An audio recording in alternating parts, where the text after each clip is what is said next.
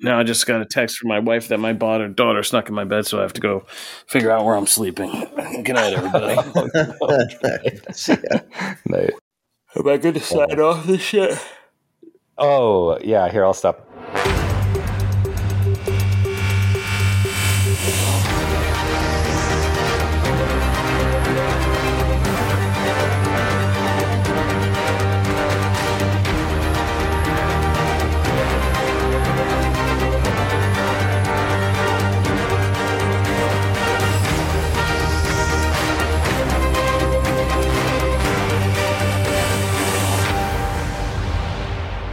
Welcome to Podcast X, episode 27. I am back from my work retreat. Rob is back from uh, Disneyland, and Kofi is done. Kofi is done uh, having to report on DC for like three days. So we have time to record a podcast. So that's what we're going to do today. Um, I am Ben Kendrick. I am joined by my co-host, Mr. Rob Keyes. Yeah, I'm Rob Kesey. While Ben was building lightsabers in Galaxy's Edge, I was in my hotel room taking conference calls to talk about a thing we're going to talk about today. That's Think true. I man, I nailed my time at Galaxy's Edge. Man, I got the two big rides out of the way in the morning, and then I just got to shop and hang. Out. I got my cantina at noon, and then I got to shop, and then I closed out the day making a lightsaber. It was pretty dope. But in fairness to me, I did spend the previous day and the day after doing like presentations and workshops. So Yeah, that was my that's only fun day. Um, but uh, Kofi Outlaw is also here, special guest. I have not seen any hotel rooms gone, and uh, I still famously gave up my Galaxy's Edge spot when it was one of the first people to step there, and to because I was just like, why does this person keep harassing me about this thing I've never heard of? and I was just like, somebody else take this. But you know, I still don't. I don't think I care. I'm not a big amusement park person, so I still don't think I Yeah. care. But it's just funny I- every time I see other pundits like literally losing their fucking shit Yeah, about not getting invitations to that thing. yeah. Oh, I that's Oh my me. Yes. but I think that's me. And no shade because because I mean I, we're making. I'm not saying names because I actually do. I, I love. I, I have like much respect for that pundit. I get how Yeah, it yeah. happens, but I mean I think it's unique about me. And maybe it's just something that's broken in my brain, and I think maybe that's why I'm good at what I do because I don't necessarily give a shit that much like about any Yeah. of this. So like, yeah, I mean, but I'm glad to hear you guys like out there having fun. But I haven't seen a hotel room for this job in quite some time. So, Yeah. dude. Not any of the clean kind, at least. Oh, shit. But, Tonight's drink will be a classic whiskey and coke. uh, I am completely alcoholist in this house. Um, but no, I think we keep saying hotel room. That That is actually the best part. And I have not traveled in maybe end, since the end of last summer. Like I didn't travel at all in the, in the winter because of sick kids and just workload and all this stuff. But dude, once you have kids, and we're all old Oh, men now, so we do. true. Having a hotel room is paradise. The first Yeah. thing I Oh, did, yeah. I got to Disneyland at early in the morning. My room was ready four hours at 11 a.m. Do you know what I did? I had park hopper passes, all this shit. I went to my hotel room, I ordered a burger, I slept for four hours. And then I went to bed yeah, that's the thing. That's the greatest thing Oh, ever. baby. No Yeah. kids. Watch some hotel TV, Oh, man. Damn. Whatever Fast and Furious movie they're playing on TBS or some shit. And like, just be Yeah. like, I'm just gonna stay here for a minute. Yeah, I loved being in my little small hotel room, just like You can sit down. You don't have to get sleeping, up or anything. Yeah, just like, exactly. Just doing work on my laptop, and I, I, I don't have to go out there and do uh, all these theme park things. Uh, you know what I mean? But um, I did. There were some. There's a reason why I was at Disneyland. But also, not to derail our intro here, but when Kofi talked about missing the Galaxy's Edge thing, the same thing happened to me last year. I missed the. Um, I have emails for Disney World. It was I have one for the Guardians of the Galaxy Cosmic Rewind thing they opened at Epcot Right. Yeah. which I was kind of late on responding. And I did, and but it was like through Canada only. And I was like, "Can I send someone from here?" And they're like, "No, it has to be you." I'm like, "Well, I'm not. I'm not going." Yeah, so we didn't even go. And then I also got invited. I, this one I did miss for the uh, 50th anniversary something something preview whatever at Disney World. They're Yeah. going to bring me out there. And I just didn't even didn't even respond to that. It's like looking back, I'm like, man, that would have been cool maybe. But um, yeah. Like yeah so in that in that vein i'm sort of like kofi where i'm like i've seen this park in the last five six years so it's like i don't, I don't necessarily need to go right now um, every year Yeah. like some people really want to but I yeah, I kind of find I'm sort of like you, Kofi. I don't get really excited about theme, but like I find them impressive, but like how immersive they are. And Galaxy's Edge is certainly one of the cooler ones in that respect. But I don't know. I mean, I, I I don't get as excited about that. I did get excited about making my lightsaber. That was the thing. That was like definitely the highlight of my trip. That was actually like pretty fun, and it was like like basically ten dollars a minute because you pay like two hundred fifty dollars for the thing, and the whole experience is like twenty minutes. But um, yeah, but yeah, it was cool though, right? Yeah, yeah, yeah. no, I'm not it is shitting cool. on. Yeah, I'm not shitting on this. I want to design a lightsaber now. I want to do all this. It's only later because I, I feel like I, t- I joke about it all the time here, and I think I'm only half joking, but I feel like my career and awesome success is like somewhere in my emails, and I just never read it because I have like Yeah, yeah, yeah. multiple email accounts now that like are all overrun by PR, which is, I mean, you know, not to sound like you know just clout touting, but like, yeah, I mean, once you get to a certain level, that becomes a problem. Too many people know Yeah, your fucking name 100%. and like how to find you. Just Yeah, too many send lists. information your way. That's it. I really so I'm trying to say if I ever can convince CBS or Paramount, I really do just want an assistant who just does nothing but filters and reads my emails for me all day and tells me like, "Yo, you've been sitting on this chance to fucking like make this money and retire for like five years. Like, go here, go to this, go Yeah. call this person back." You well, if you guys are out there, if there's someone that just wants to sit and reads Kofi's email and uh, and help him out, Not all you hackers who are just sitting there doing it because you guys aren't like letting me know the results. I mean, I appreciate you, but you're Yeah. not letting me know the results. So you know, steer your boy.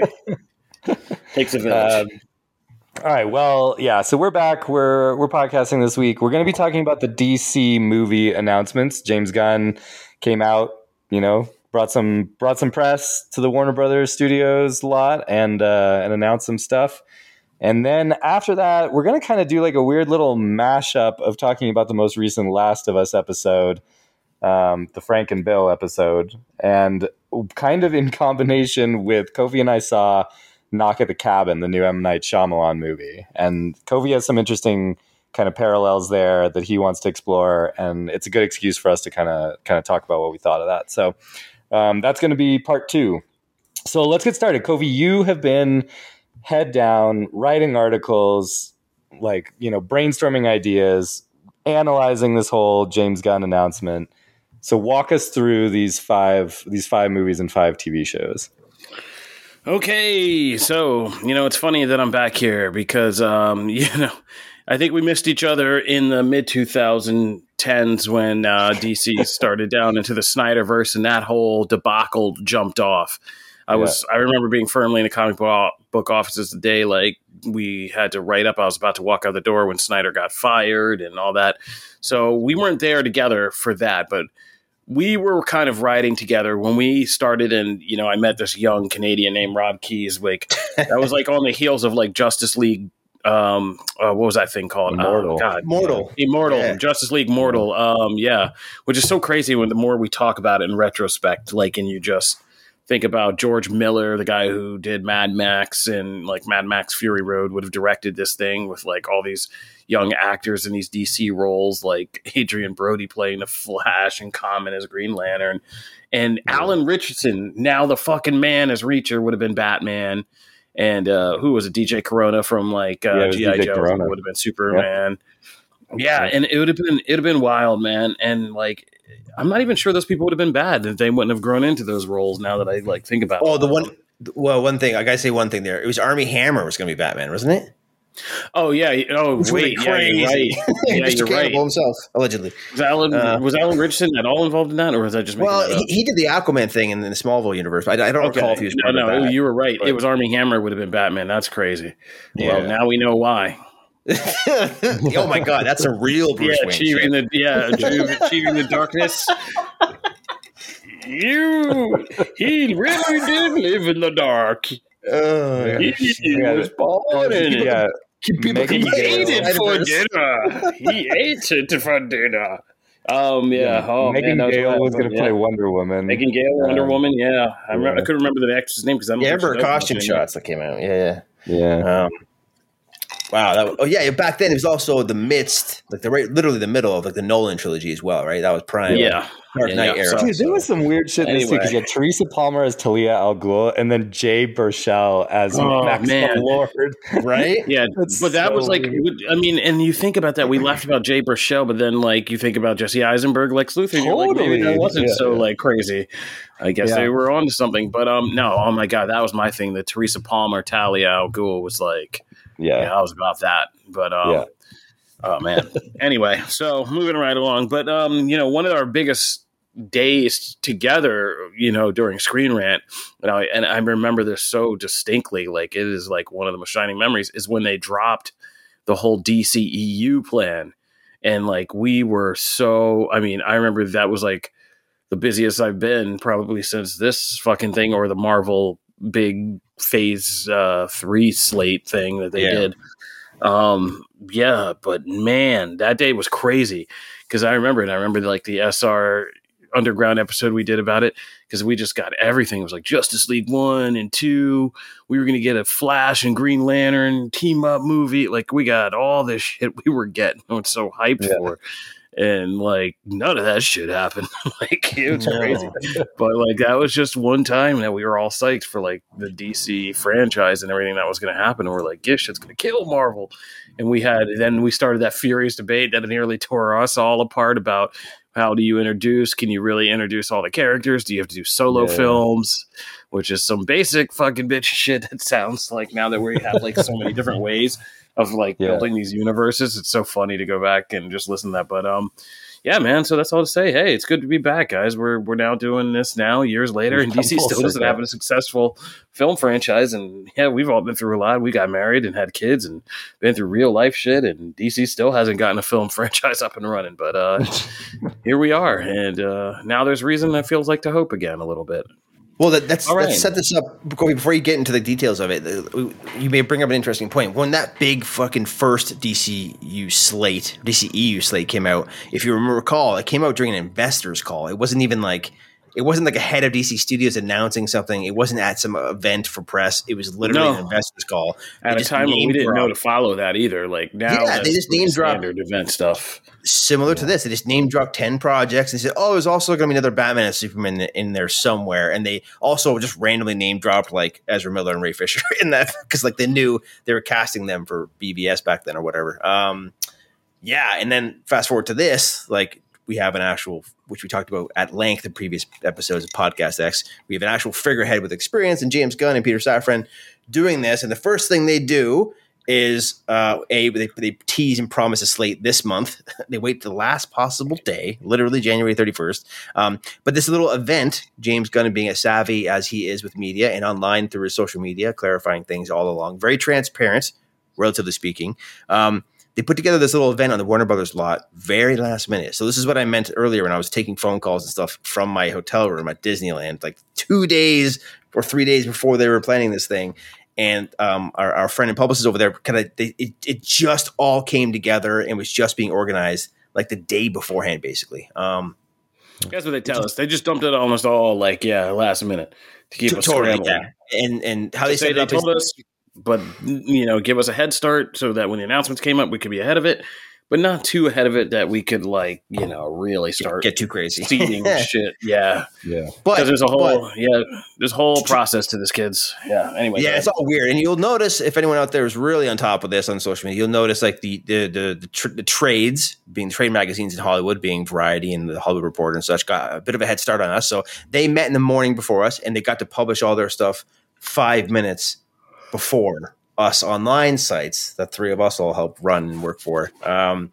and then, but but our outlets were also part of the the the online press part of it after the trade. So I think all three of our companies were involved in some way. Um, that that that uh, the same day. So we basically got one day ahead of all of the stuff coming out before James Gunn dropped his video on Twitter. So um, I wanted to uh, outline that before Kofi gets into it. Sorry.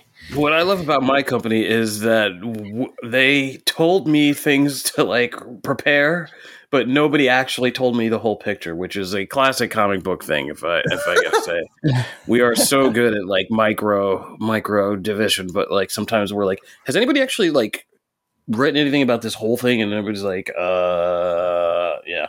so, I, so, so the people were talking to me the next day, like I knew everything, and I was like, I have no fucking clue what you're talking about right now.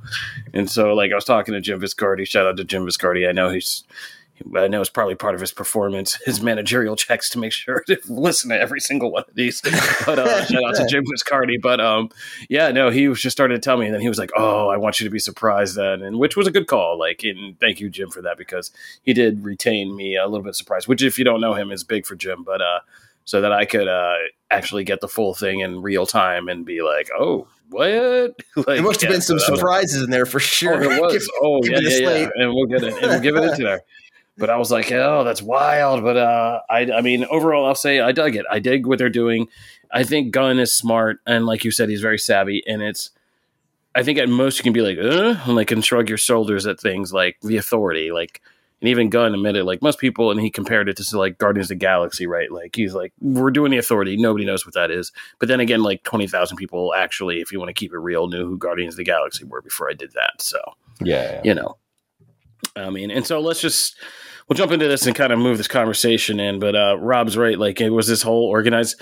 But it, I mean, they always there's a there's real disorganization and then there's like fake disorganization, and this was kind of like felt like fake disorganization. It felt like they did the plan. They gave everybody an exact measured amount of time to get prepared enough, but not leak or blab too much or say yeah. anything because they gave it to us like at night. When we were all like ready to get off shift, except for our late night yeah. people and then like we still had to organize it all and like put it all together and have it and then they gave us a good like in the time that they did it was just enough for us to get up scramble in the morning put together a bunch of shit and still like react to a bunch of shit in real time that we had to deal with once the information started coming out. Because yeah. I don't think we were even clear like i don't think everybody was even clear like from the public to everybody in the mechanics of news organizations like how they were going to present all this information like what like what was going to happen exactly. Because then it was like 11 o'clock and we were all like so and then it was like yeah. And it was like okay there's a video here. Okay we can go from there. And then like yeah and That's then true. the people we had there started like you know all the embargo quotes and all the quotes were coming in and you could be like wait who spoke to what about who? And then like figuring that all out. So it was well played because it kept us on our toes enough that we had to scramble, but like they put a bunch of information out, and like Rob said, they were transparent. They answered a bunch of shit, like straight up questions about shit and some of the hard shit. So that's it. Yeah. yeah. So what, what? So part of this presentation wasn't just them informing us of what's going on here. It was a, it was a lot. It was an open dialogue Q and A. So you know, no photos or video, that kind of stuff. But it was like we got to sit down with Peter Safran and James Gunn and just ask and ask some of the tough questions, which we'll talk about here too, which is cool, and get as much clarity as they're able or willing to give at this point, um, which was awesome. But yeah, to your point too, like this is very James Gunn rollout because like for what seems to be the this is the the phase, their version of Phase One to use an MCU term is called Chapter One, which we'll explain in a sec. Um, but they're essentially releasing the first half of Chapter One to, to the world. It's a huge deal, but there was no big song and dance. There wasn't a big super well produced video. There wasn't any teasing from all, any of the DC social accounts that this was happening when it was. It just kind of just happened, and it was like James Gunn's Twitter account, and then like you'll see the, the social media accounts from DC and stuff like dropping just what James said during the presentation. It was very for for us uh, the size of this thing from the three of us in our experience in this industry, of how big this really is for us internally on content. To them, it was very like nonchalant almost, which I found very interesting. Yeah. But James yeah. Gunn's really savvy. He's really good about yeah. doing this stuff, but making it look like he's not. Like that's it. There's a Batman thing that like everybody and I did both. Like I was writing about again, like what comics influencing these films, and it's like. Batman, right? We're getting this movie, The Brave and the Bold, which was clearly influenced by Grant Morrison's Batman and Batman and Son. Yeah. And it's like months ago, I wrote the article like, hey, and I thought, again, Jim Viscardi was out of his mind. He was just like, I really want you just like to analyze this picture and like write something about it. And I'm like, what picture? Because I'd seen a tweet from, or the post, Instagram post from Gunn saying like his um, cat or something was climbing up on like a charcuterie board and would look like it was about to eat it and Jim like sent me this hyper zoomed in photo of a bunch of fucking books on the table in a distant background, and he's like, "That's Grant Morrison's like Batman Omnibus," and I'm like, "Okay, like I guess we could do something like that." And so like I turned it into thing like, yeah, okay, could he be stacking up? Is this the Batman? I basically made an article saying, "Is this the Batman source material that he's gonna like you know make this from?" And you know, it turns out hell yeah it is, and he kind of played it off at the time, but like it's like hell yeah it is, like it's exactly what it was. Yeah, yeah. And there's like I don't believe for a minute that he didn't know that that was in that background of that photo because he loves playing with Easter eggs and shit like that. Yeah, so yeah, for sure. I think Gunn's really good at like messing with this, and so yeah, it was a seemingly nonchalant kind of presentation, but there are a lot of clues in there. So let's jump in and we'll just start kind of growing through these because it kind of help shape what I was talking about about comic influences. So there's five movies and five TV shows. The five films are Superman Legacy, Supergirl, Woman of Tomorrow, The Brave and the Bold, which is a Batman movie. Uh, Super or no, I'm sorry, The Authority, Swamp Th- and Swamp Thing, which will be the end right. of the of the line. Um, Booster the, for TV shows, we're getting Booster Gold, HBO Max series, Paradise Lost, which is a kind of set in the Wonder Woman world of uh, Paradise Island or Themyscira. Waller, which is about Amanda Waller and my MVP survivor of all DC changes, Viola Davis. Truly the Woman King.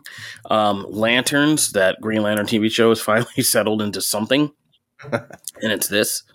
And Creature Commandos, an animated series.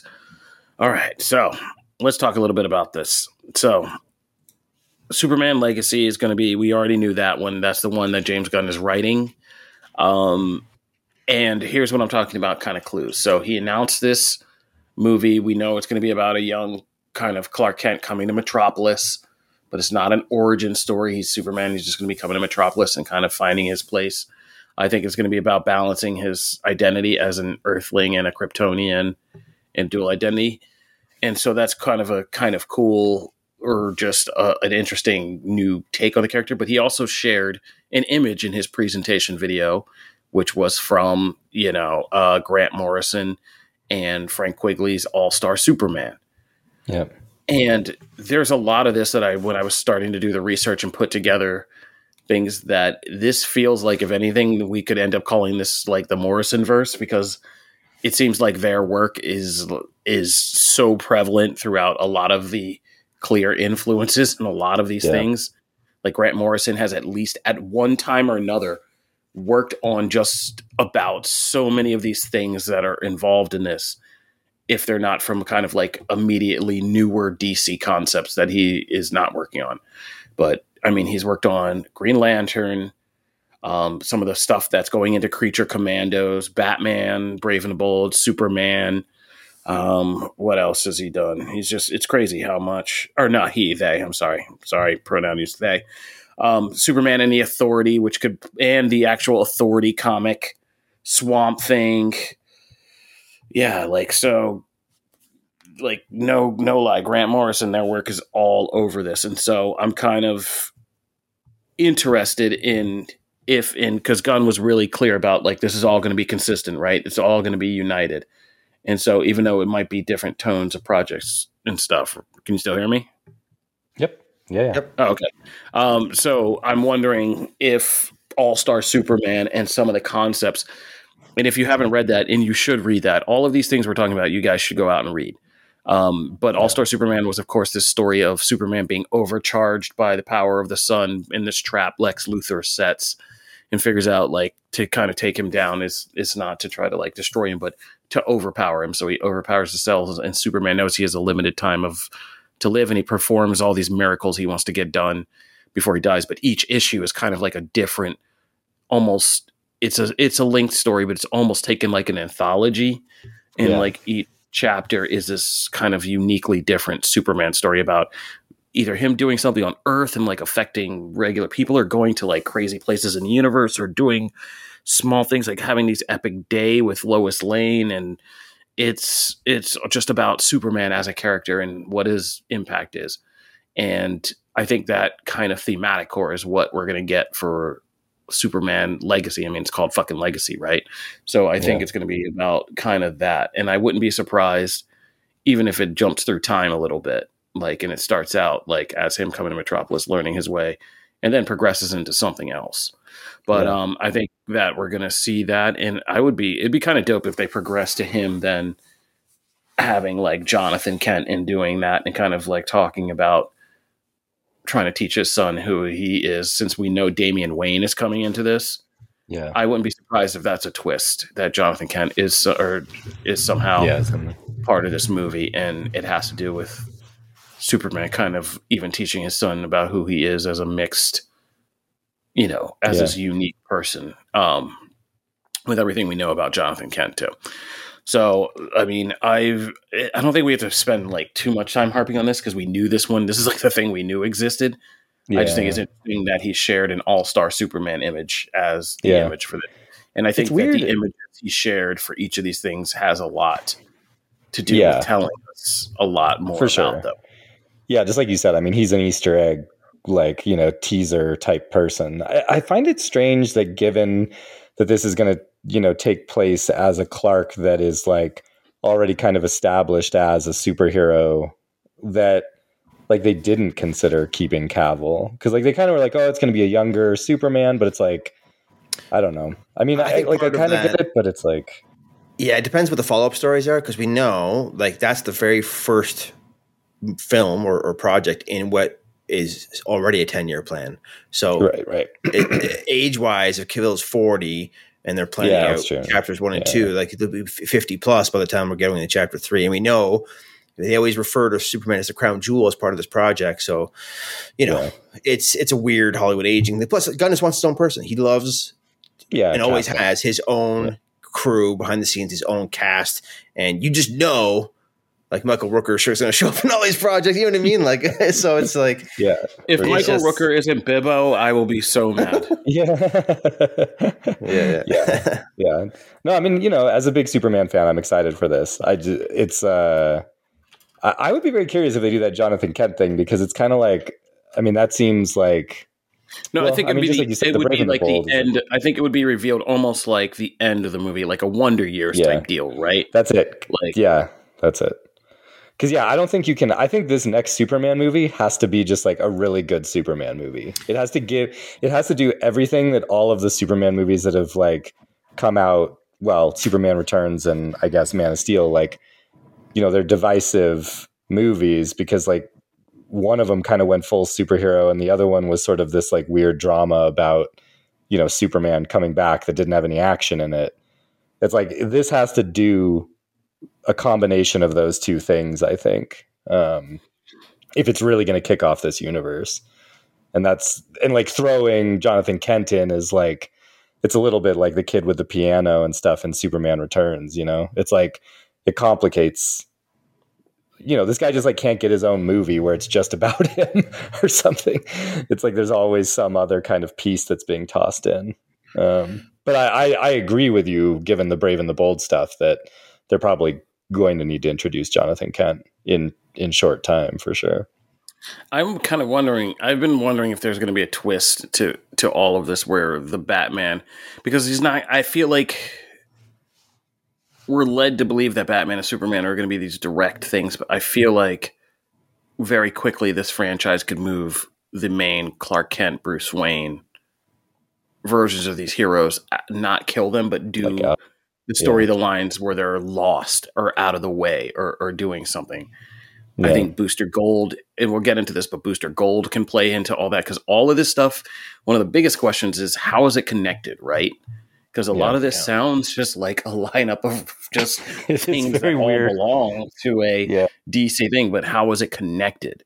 Um, Yeah. And getting into it, there's Booster Gold storylines about him trying to prevent people like from trying to fuck up heroes by using the time stream and all this stuff that you can use to kind of pull these heroes out without killing them. And there are famous Yeah. storylines that people want to see.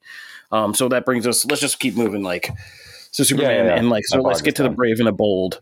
Uh, no, no, you're fine. Like the Brave and the Bold. Um, so like Grant Morrison storylines, like we said. Grant Morrison, they've written some crazy Batman storylines. Um, but you know, Batman and Son is one of them. But also like things like Batman R.I.P. and Bruce and and Battle for the Cowl, which is after the final crisis when it looked like Darkseid had killed Batman, and Bruce Wayne was really just lost in time. Dick, Dick Grayson and Damian Wayne stepped up as the new Batman and Robin. There's a lot of people who want to see that because they loved that iteration of the characters Yeah. um, and their whole series together. And they love Grant Morrison's whole Bruce Wayne fighting back through time to become get back to Batman. They love the post kind of Batman, you know, fake death resolution where bank Bruce Wayne decides to publicly bankroll Batman and and start Batman Incorporated as a global franchise, and people want to see that end result too, right? And so Yeah. like. I, I also think there could be a thing where, again, where we think in this Brave and the Bold that we have an established world where Batman's been Batman for a while. You know, Damian Wayne obviously means he was doing some fucking with Talia. He's known that whole drama with the League of Assassins, which was, if you have not read Batman the Knight, and I hope they incorporate some of that into it too, because Chip Zdarsky killed that. And it is one of the, it is probably the best Batman origin story thing I, I have experienced um, probably since like year one. It, it's so good.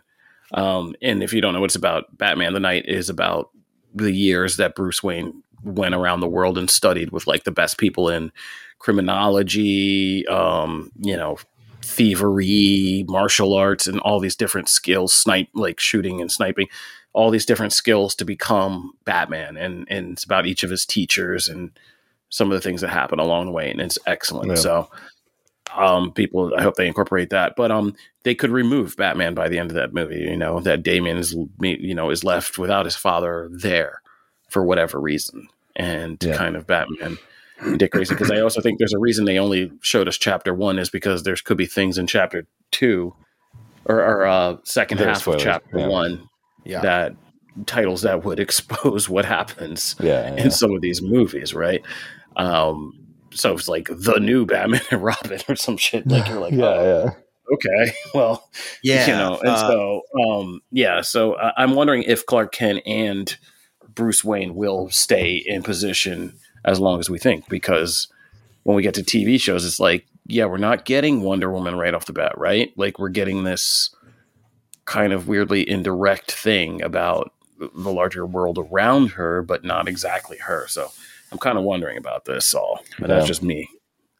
um, I'm sorry, that's Rob. it. Yeah, uh, two things. I guess on the Paradise Lost front, that is interesting because we know that film is a period. That's a series.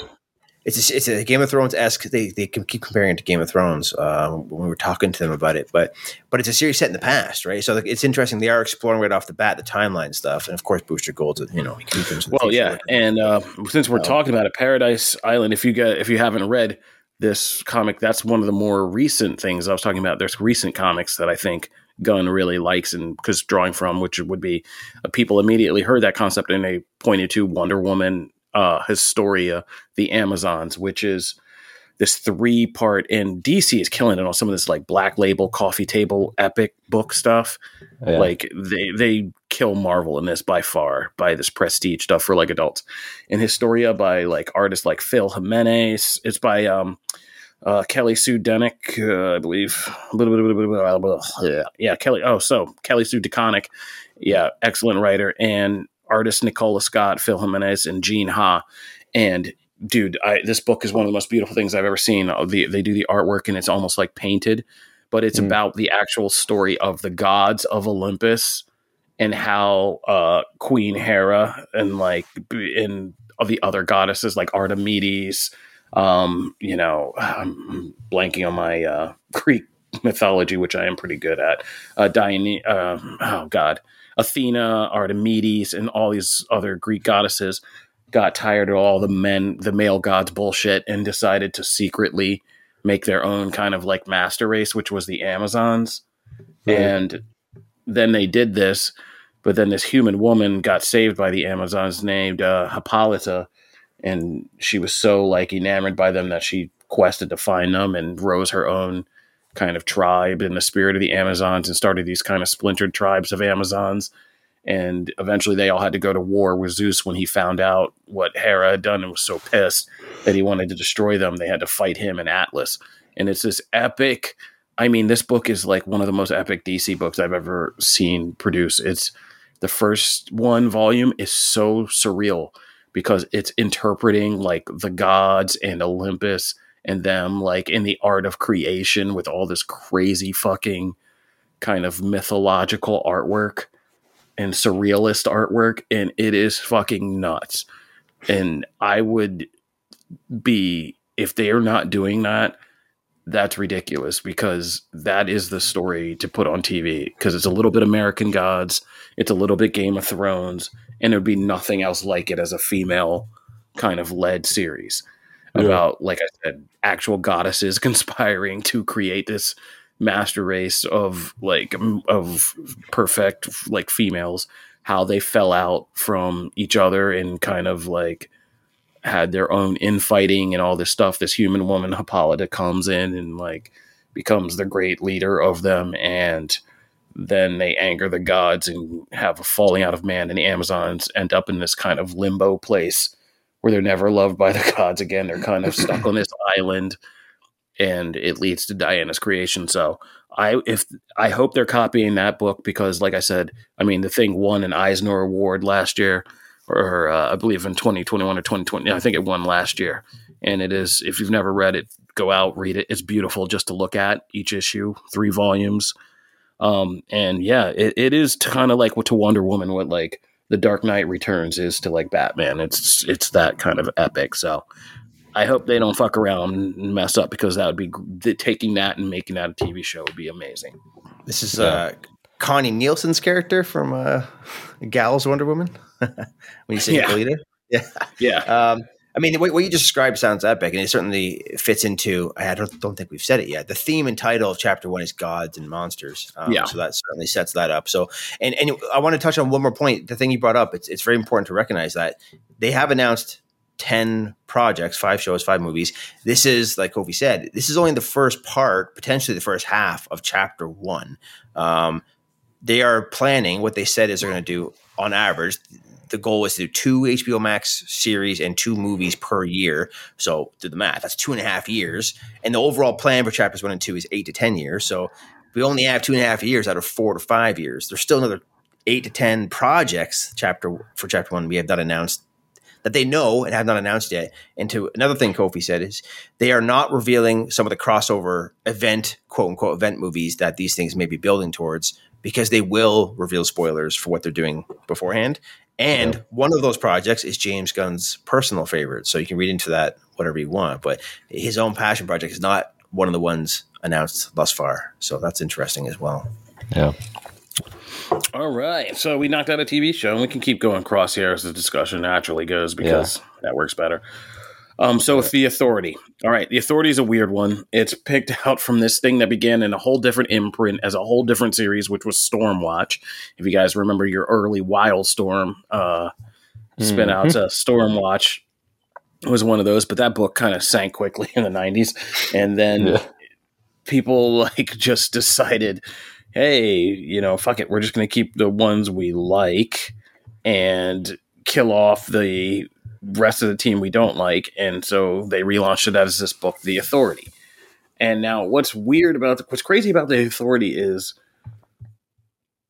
like it basically has it's a book that swept in so many different people to work on it over the years that it was kind of running. Like every one of your favorite comic creators like worked on this thing, including Grant Morrison at one point or another. And so it was this team of heroes that decides, as James Gunn and Peter Safran have described, decides to do things by their kind of own rules. They don't want to like kind of follow the codes and the laws of the world. It was never really big for me. I don't think it was really like huge for a lot of people, Yeah. but it did definitely have its own dedicated following.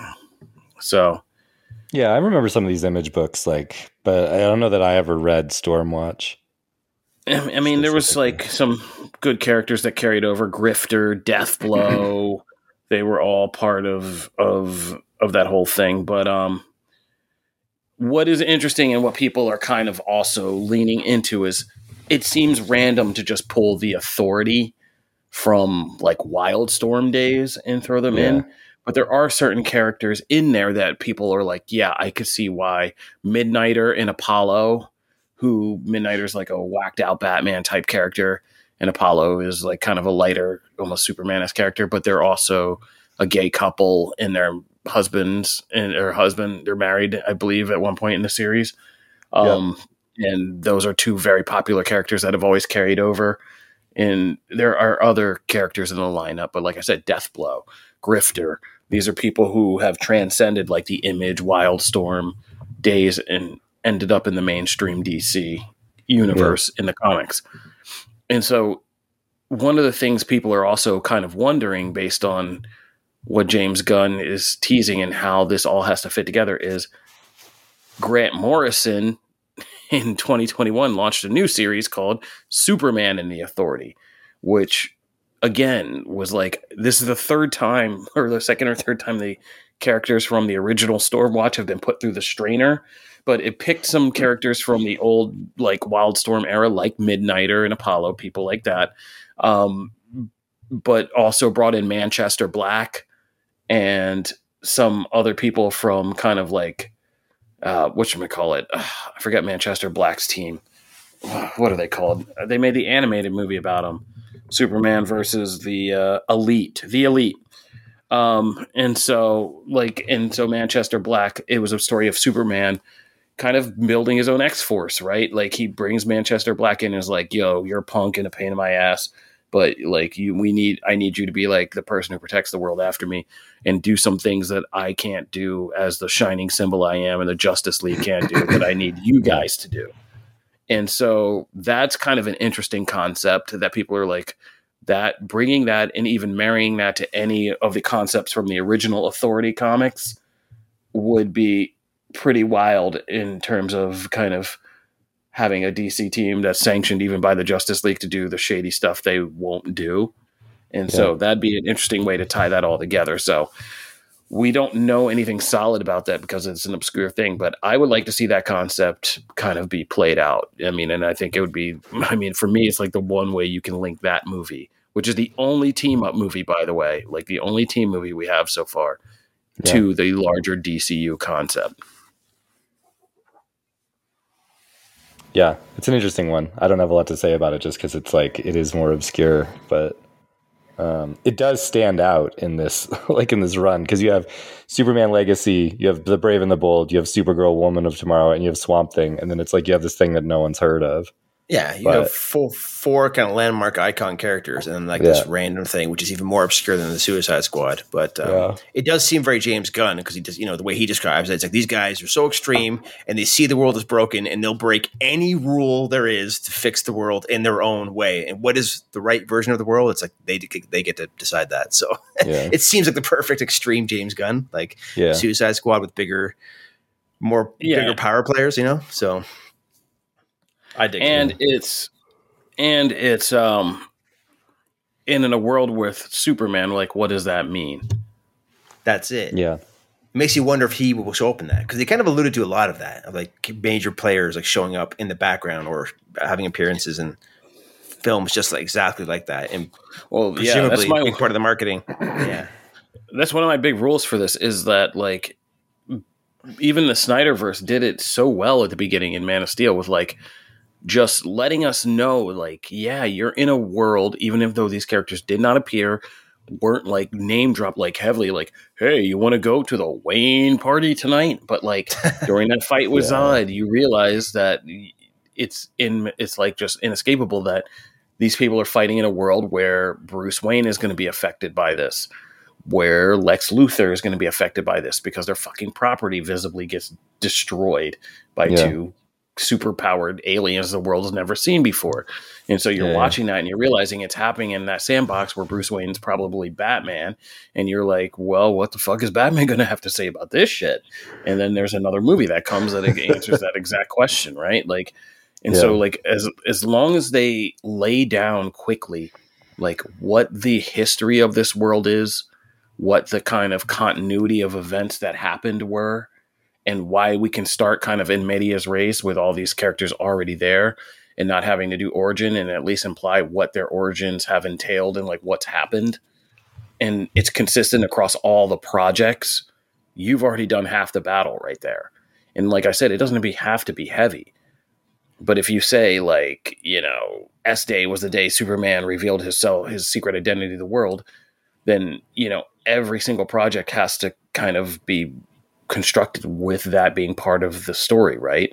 Like there was right. a day that Superman fucking revealed himself in the world and had the following effects, and that makes sense in this new movie, no matter how far out we go. So yeah, man, it's it's pretty wild. But uh, let's talk about Superman, Woman of Tomorrow, Supergirl, Woman of Tomorrow. That's the Tom King series. That's another recent, not old thing. Like that's a recent series, and Tom King was identified as part of the DC Studios Brain Trust that James Gunn talked about of the people he brought together to kind of mm-hmm.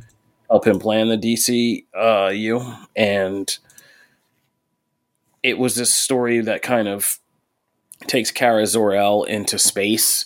It was a very kind of weird departure for her. It was an intergalactic thing, but it was also examining her as this kind of, again, this kind of in limbo character who is this Kryptonian who was sent to Earth to help her cousin, but never got there in time. And he's like the man, and now she doesn't really have like shit to do except like be a reflection of him.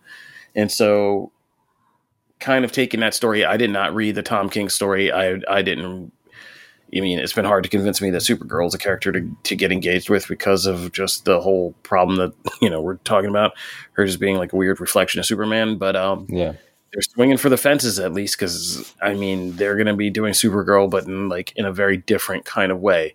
And so they didn't even bother to change the title of it. I mean, they're just going with the title of the Tom King series, or, which was only like eight issues long, but, um, yeah, it's pretty deep and it involved like, it's a pretty gnarly premise. It's like she has to go into space and prevent a war, but she might she has to take this kid with her, and like there could be something sinister about the kid. It's nuts. So is, I'm, I'm really interested to see what they do with this shit. Yeah, is Sasha Calle or whatever gonna play this version of the character? I mean, she's appearing everything in the Flash. Happens, yeah, fuck no. Every, everything that happens in the Flash is gonna be a one-off, baby. Yeah, and we got that confirmation too, right? Like, yeah, Flash is gonna reset the whole DCU. which makes yeah. Aquaman 2 such a, even a bigger head scratcher than ever. Like, because Flash happens like so much earlier than Aquaman 2. Yeah. Um, it's very confusing. Obviously, we asked him about that. Um, not the Sasha part of it, but the Aquaman and the Flash elements of it. And he said a couple interesting things. I think they're just afraid to say it now. They can't like derail the PR in imminent PR train for the Flash and Shazam and stuff like that. Which is like um, going to be like, yeah, he wins, but the universe is completely yeah, destroyed. It's such like, a weird spot. Yeah. They have some interesting outs for some of this stuff. Like it is fortuitous the timing of the Flash. That's Ben Kendrick's most anticipated film of 2023 um, because the nature of the multiverse time travel story. Yeah, may not be anymore.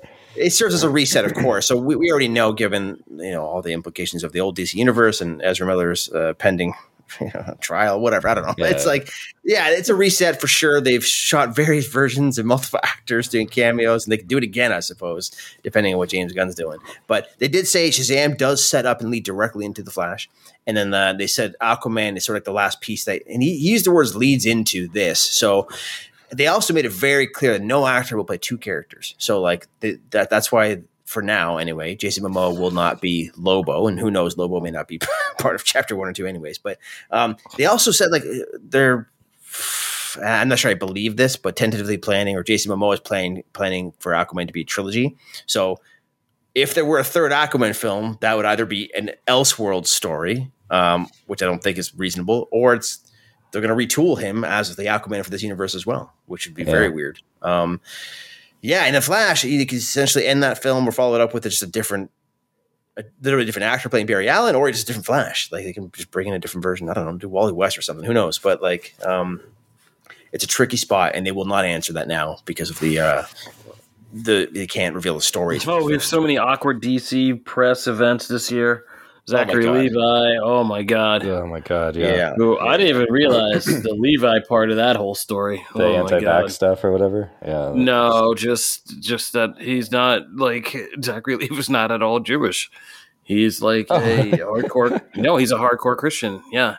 He renamed mm. himself Levi for uh, acting job reasons.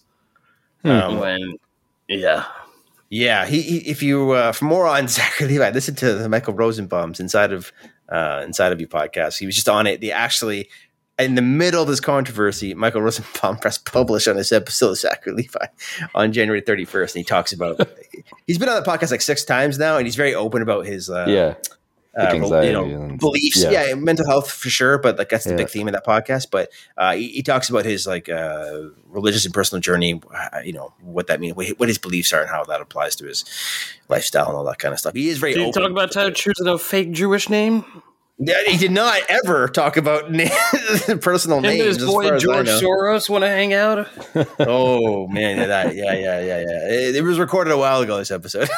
um, anyways, yeah, there's there's there's a lot of jokes about being a DC publicist. So, um, if anything, at least all of this James Gunn stuff is the Yeah, the epic memes- distraction they Memes needed. are great. Dude, yeah, Jack Reilly always publicist waking up like, "All right, let's go promote Sham- Shazam 2." Opens her phone. I think that, Oh, that was sort of the joke. I think there was like some meme where it was like, you know, Zachary Levi trying to tank his own movie or something like that before it releases. Like, um, Yeah, No, there was one that was like uh, from this one of my favorite ones from The Simpsons, um, where it was like it was like James Gunn hearing the controversy about Zachary Levi, and it's like the guy in uh, The Simpsons when they're like, "Shouldn't we stop this guy from saying this stuff on TV?" And he's like, "No, no, let him go. I'm trying to get fired." let him cook. yeah. Yeah. And he's just like, no, no, let him go. Uh, It's like James Gunn, like, no, no, let him go. I'm trying to reboot his ass. Uh, Oh, that is funny. Those are great. Um, oh, there's one more thing there too. I mean, uh, I feel bad. Our, our boy Michael Keaton is getting, getting Yeah. Oh my god. movies left So, and like, Oh, man. Sony does him so dirty in his Morbius, and then and then well, so does Marvel because like they didn't follow up anything with the Homecoming, which is a, actually Yeah. a great movie, and he's amazing in it. damn, yeah. Um, but uh, yeah, of course, like he was supposed to be this like nine picture contract, the Nick Fury of the new DCU, and then they they shelved Batgirl, um, which they say is unreleasable according to Peter Safran, and actually like Yeah. maybe maybe it is really terrible. Who knows? They you won't show see us the the movie. horror in his eyes. Yeah, He's yeah. just like, I, have seen it. And Everybody then who watches that shit ends up like the ring.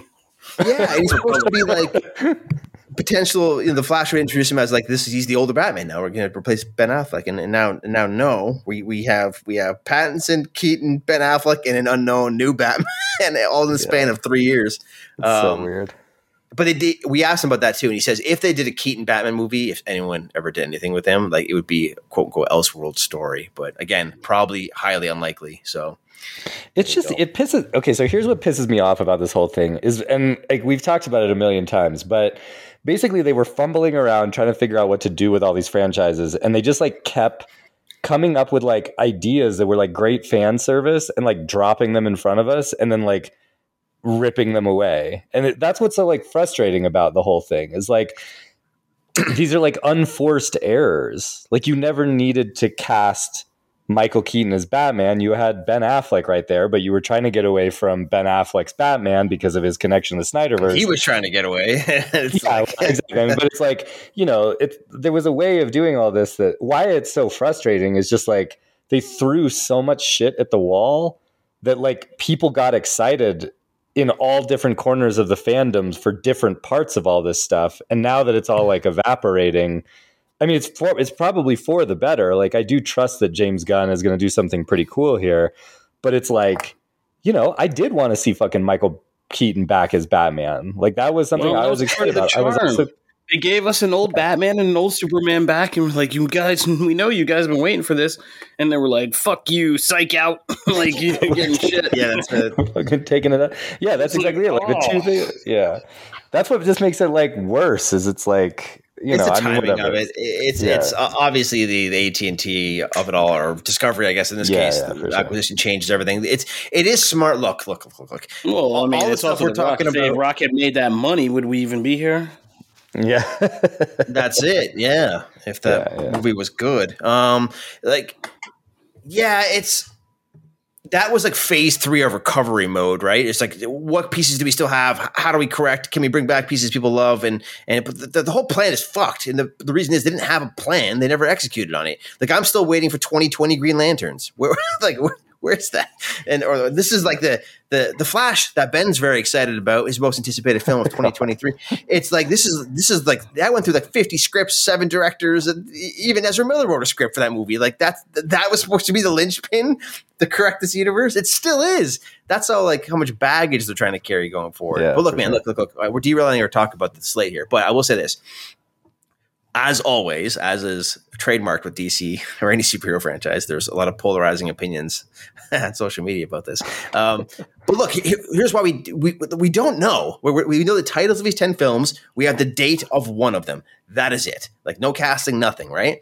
Um, but what we do know is look for the first time ever, they have a plan but they also have the time to formulate the plan and then execute on the vision. And this applies to the casting as well. This first movie's coming out in like two, three years, right?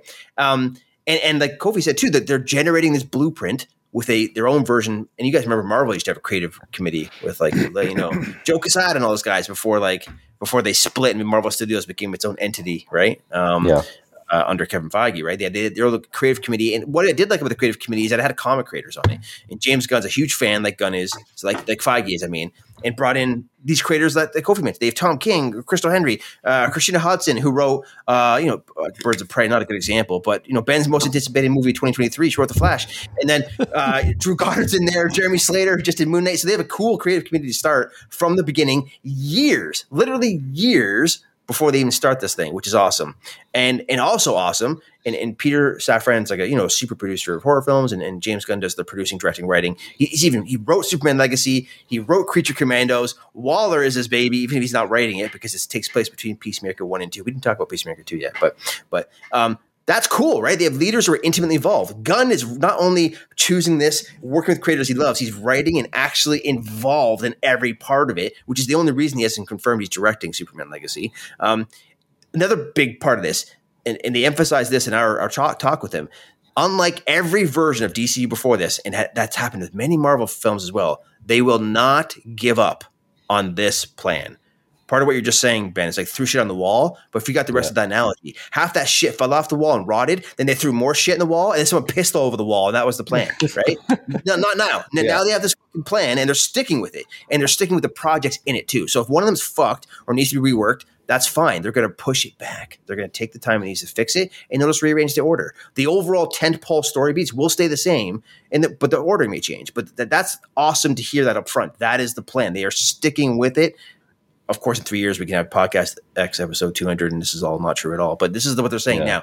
Um, and and part of this plan is how sh- clear and strict it is, which is why the the the early rollout of this is genius because they're talking about the canon and the shared universe aspect, and and we didn't talk about it clearly enough, but like this main DC universe crosses games, animation, and live action when it starts. It's all one shared universe. So much so that the actors they cast, something MCU couldn't handle, it's one actor per character, and the actor that plays that character plays that character in all three mediums. So if they cast Michael Rooker as whoever, that's the guy voicing the game. He's voicing the animation.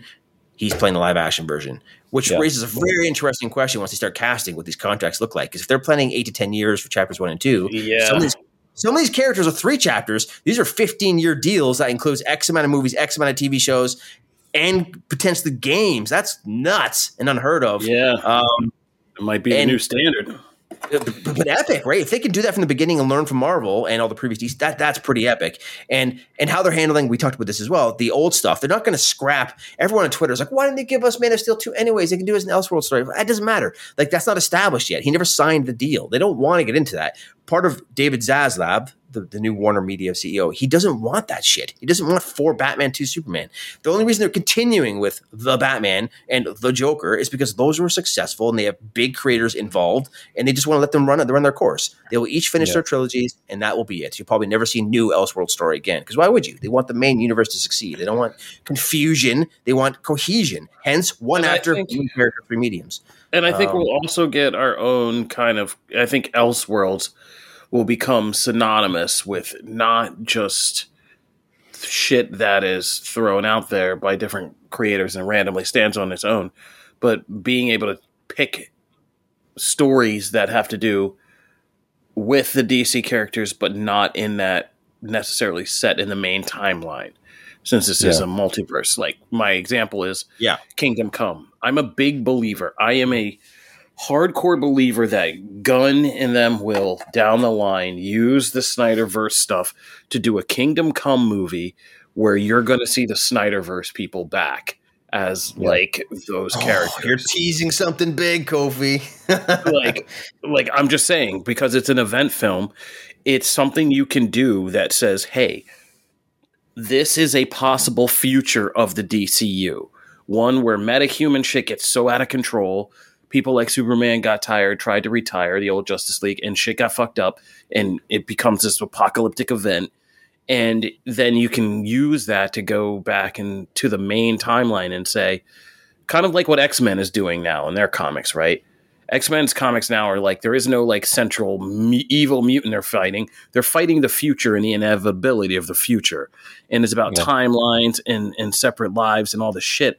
But the end goal is like we're trying to prevent this horrible fucking future from happening, and that's a good thing you can do with like Elseworlds and DC in the future. It's like again, you do a Kingdom Come event movie that's features Henry Cavill's older Superman, you know, Gal back as an older Wonder Woman, everybody back, and like, but just a story about how they all fucking how the world just went into like near apocalypse through this thing, and you know, but then you go back to the main timeline, and there's somebody who the Spectre or who the ever the fuck who witnesses is the only through line who notice knows this shit, and it becomes like trying to prevent that horrible future from happening, right? And so Yeah. you have this other storylines, and so you can play with things like that. And I'm a big believer that that's going to happen. Like I, I just as a Snyderverse fan, I have to believe that, but I am a big believer that once Well, Ezra Miller, James- Ezra Miller gets out of jail, or I'm just kidding. Uh, the Flash is a great story because he's just a blur, so you don't have to have anybody. yeah. Uh, James Gunn did share the Kingdom Come image, which had people going crazy, right, in December on Twitter. So that, Yeah. that maybe, maybe that's the big long con tease. Who knows? Yeah. All right. Sorry, derailed there. What, what project Yeah, were we so we on? have. Uh, so we just need. Oh, no, I I mean, got there's a. Swamp Thing movie coming out. Yeah, Swamp Thing, and we just heard today James Mangold is in talks to direct that. So that's, I mean, that's Yeah, pretty that's interesting. Um, Swamp Thing's been done a million times, but my bet is that they're going to lean into the Alan Moore and the Grant Morrison Swamp Things kind of versions, Yeah. which prefer because there is a war in Swamp Thing comics. If you don't know your comics history, between the people who like the kind of creature feature uh, story of a man who's transformed into a monster and just desperately wants to transform back into man on some Beauty and the Beast shit. But uh, people like Alan Moore and Grant Morrison got really weird with it and were like, nah, you know, this is an entity from this other, Yeah. you know, world within our world called the Green. And it was a dying man, Alec, what's his name, that uh, got imprinted on this entity and gave it a kind of humanoid consciousness. And Swamp Thing is this kind of, you know, primordial being. And I, that shit's way more interesting to me because it Because connects Alex to Holland, more- right? Alec Holland, yeah, that's his name. Yeah. But that shit in the last the the kind of DC Universe TV show took the Alec Holland human monster approach, right? But Yeah. I like the kind of surrealist green stuff, and I think James Mangold's more into that kind of shit. Yeah, I think so too. like, and but in you know, Grant Morrison did this whole thing where he had to go inside himself, and the monster and the man personas kind of were like split and, in conflict. So that kind of stuff is interesting to me more so. That like the soul. yeah, I mean that's very more like Gunn. entity. Yeah, Yeah, I feel like that's more of a Gunn move too. but like going into the green, yeah, is what I'm saying, and these other Yeah. beings that exist.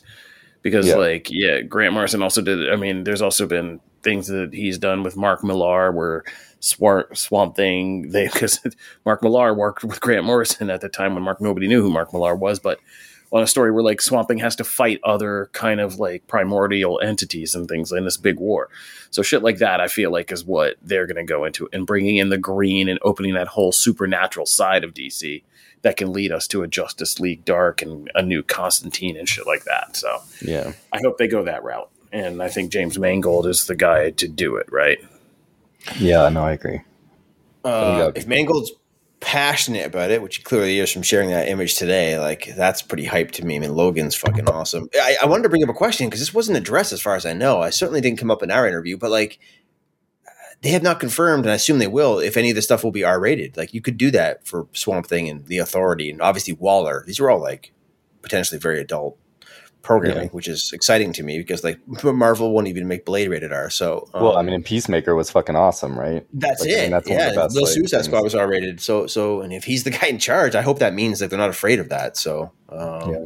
that's very exciting to me as well. I think Yeah. we did an article on it. I'm trying to, because I remember I don't haven't had time to read every single little piece of this, but I think we did do an article. So mm-hmm. if my phone will work, I can say I can see if I can look this up in a minute. Talking about the R rating, but I think they're going to still do like yeah some I would assume if half the stuff's in HBO Max, I mean that that stuff by nature. I mean, look at yeah I mean, look at Watchmen and Peacemaker so far. I mean, these are very yeah. I know Penguin's already planning to be pretty hardcore. So of course, I of know course. that's I feel not- yeah, and I feel like this is how you set yourself aside from like Marvel and stuff too. It's like, and you know, the Snyderverse for as much as Kofi and I in particular like really love that whole thing. It's like I think it it did do this thing of being like, well, we're gonna do this like dark subversive look at superheroes, and but what, but I mean, all these Marvel films these days just feel like you know kind of cut from the same template, and so if you just like let these movies get you don't have to like actively go out and be like we're going to make dark movies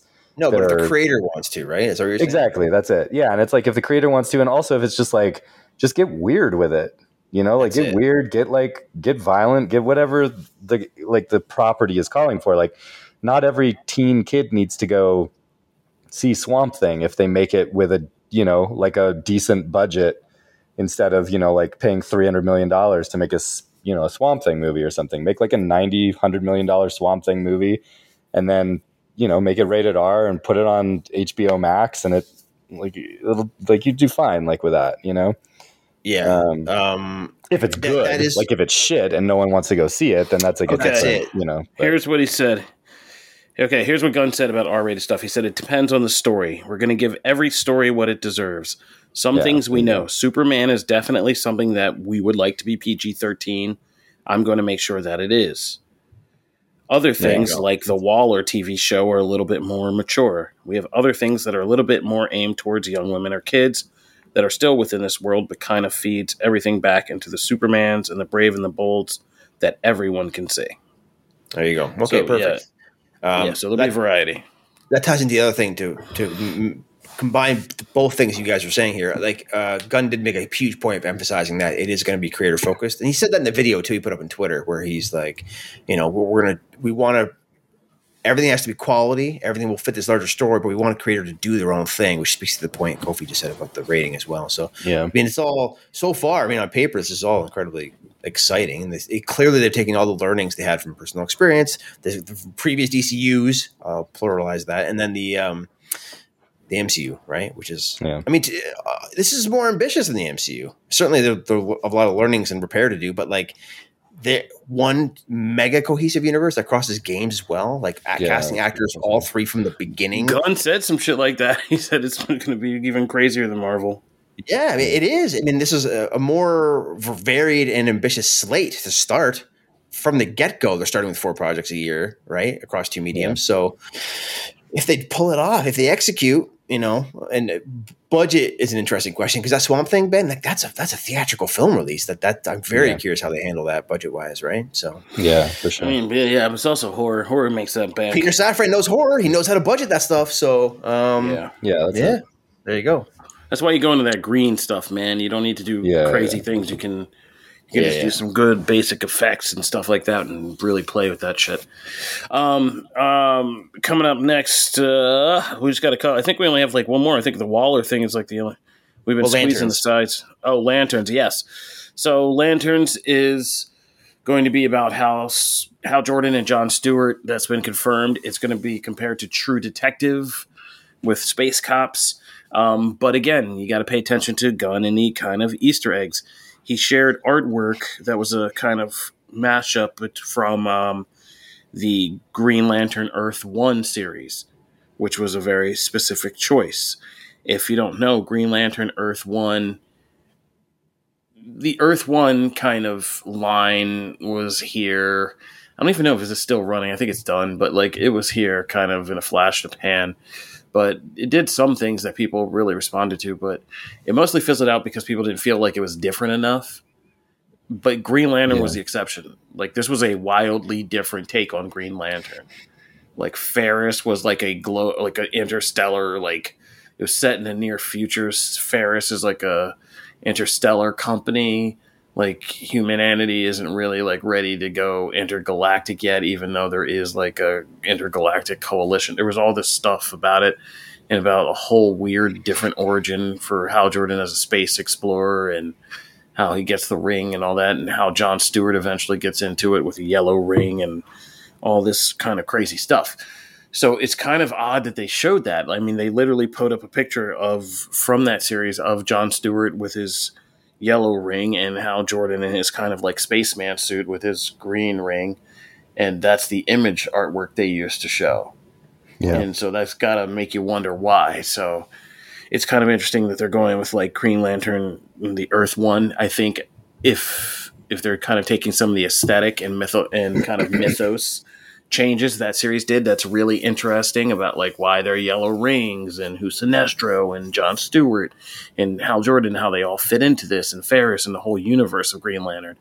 Um, I think they're also do stuff from the recent Grant Morrison because again, that Grant Morrison effect from the recent Grant Morrison line which kind of had it, it kind of got deeper into who these kind of different galactic organizations are and it had kind of a espionage copy kind of noir feel like one story early on in morrison's run had hal jordan go undercover in this organization called the black stars to find out if there's a double agent in the green lantern stuff like that mm. so like i could see that being a series and just throwing us into this intergalactic world, yeah. right? Like, and having the Green Lanterns be like hardcore beat cops, and which was more like what Earth One, not as fleshed out.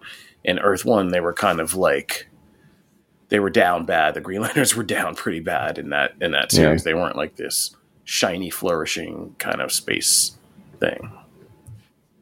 Yeah, yeah that uh, makes sense. Well, I'll have one so. piece of this at the at the event. They had I haven't read that one, Kofi the Earth One stuff, but this was of all the projects they talked about, this one had the biggest like tease for the future of their plan because they, they kind of hinted at, and he said part of this in the video, but like what they're discovering these two is like this this ancient horror somewhere on Earth, and that it's supposed to set up or, and weave a story between the movies and shows that follow it. So like that is part of the larger, potentially the first crossover event they're setting up at the end of chapter one. Um, we don't know. That's interesting. Um, yeah, yeah, but and finally, finally, remember. I think Berlanti was supposed to make a show like this for HBO Max years ago, and they're supposed to tie into some movie. And like, oh my god, the last Green Lantern we've had is fucking Ryan Reynolds. Like, what is going on? So, um, this is yeah. to me, yeah, it's wild. It's wild. It's been over ten years since like we've been able to see a Green Lantern on screen. Like, yeah, like pretty much anywhere except in that. one of the most talked about things for a decade. It's finally happening. So I'm glad that's yeah. like frontlined in this slate. So yeah, I mean, except for a brief cameo in in Justice League, uh, Snyder cut. Oh god, yeah, yeah, yeah. Um, yeah. Okay, yeah. Let's knock it. Let's knock the rest of these out. So we have Booster Gold, we have Creature Commandos, and Waller. Um, all right, so yeah, um, Waller. All I'll say about that is Viola Davis is awesome, but um, yeah, for what the show is about, there's a couple things they could do. I mean, there's Waller has a whole backstory and a history. It's pretty from the blaxploitation era up till now. They've done some backstory stuff for her, which of course would be always interesting to do on screen. However, you know, given how weird this is, I uh, my bet in my pick is uh, the most recent DC reboot after the whole death metal stuff, Infinite Frontier. Um, one of my favorite lines of that kind of reboot was these uh, were, were, books that were kind of centered around what Waller was doing. And yeah. in this new kind of status quo, she was using a suicide squad to run missions like multiversal, interdimensional missions, like yeah. fucking around on other Earths and kind of fucking around and going to war with like almost for control of Earth 3 which is the one that's controlled by villains and like in, D- in Justice League Crisis on Infinite Earths, that animated movie. So with like Owlman and Ultraman and, and all that stuff and the Syndicate running it. Um, and they brought back those characters. And I hope this, and she also kind of used Lazarus resin to make people zombies, like dead heroes and villains, into zombies and called it Task and could call it Task Force Z as like Of an course. expendable things that you could just run, which is a wild series, but all of that shit seems like it could be on James Gunn's plate, right? And so I Yeah. know this fits between Peacemaker, but Peacemaker, you saw, and my other argument was, you saw what he did with Peacemaker, right? Like Peacemaker had everything from like superpowered white supremacists to like alien body snatchers and all, like you know, out of a horror movie. Yeah, on the And Justice it League. put it on right? League, yeah, the Yeah. Justice League. Yeah. and it and it put it all in there, right? And so I feel like Waller being specifically mentioned with those two, it has to be doing something wild, right? Something Yeah. like really kind of out there. And I really, a lot of people want to see Earth three be part of this DCU st- like franchise and see Ultraman and what's her name, Power Girl, Owlman, and like that whole knockoff Justice, like Johnny Turbo or whatever his name is, and like the Yeah. whole knockoff Syndicate Justice League. Um, and I would, it'd be awesome if this seemingly kind of unassuming series is the place where we get Yeah. that shit. Um, Yeah, so that would, I would love to see that. dope. Yeah, that would be pretty dope. And it would just be Waller Yeah. going to an entire you know, another universe and fucking bossing up on it and like being Amanda Waller, and that'd be should be amazing. Yeah, yeah, Uh, that'd be cool. this one's interesting given that it's like the uh, Kofi joked about Viola Davis being the survivor of the Snyderverse. Uh, but, it, but it's really the whole Task Force X and Peacemaker of it all is all continuing the Suicide Squad stuff going forward. And Yeah. they are still doing Peacemaker season two. It's not here because Gunn does not have time because he's planning this.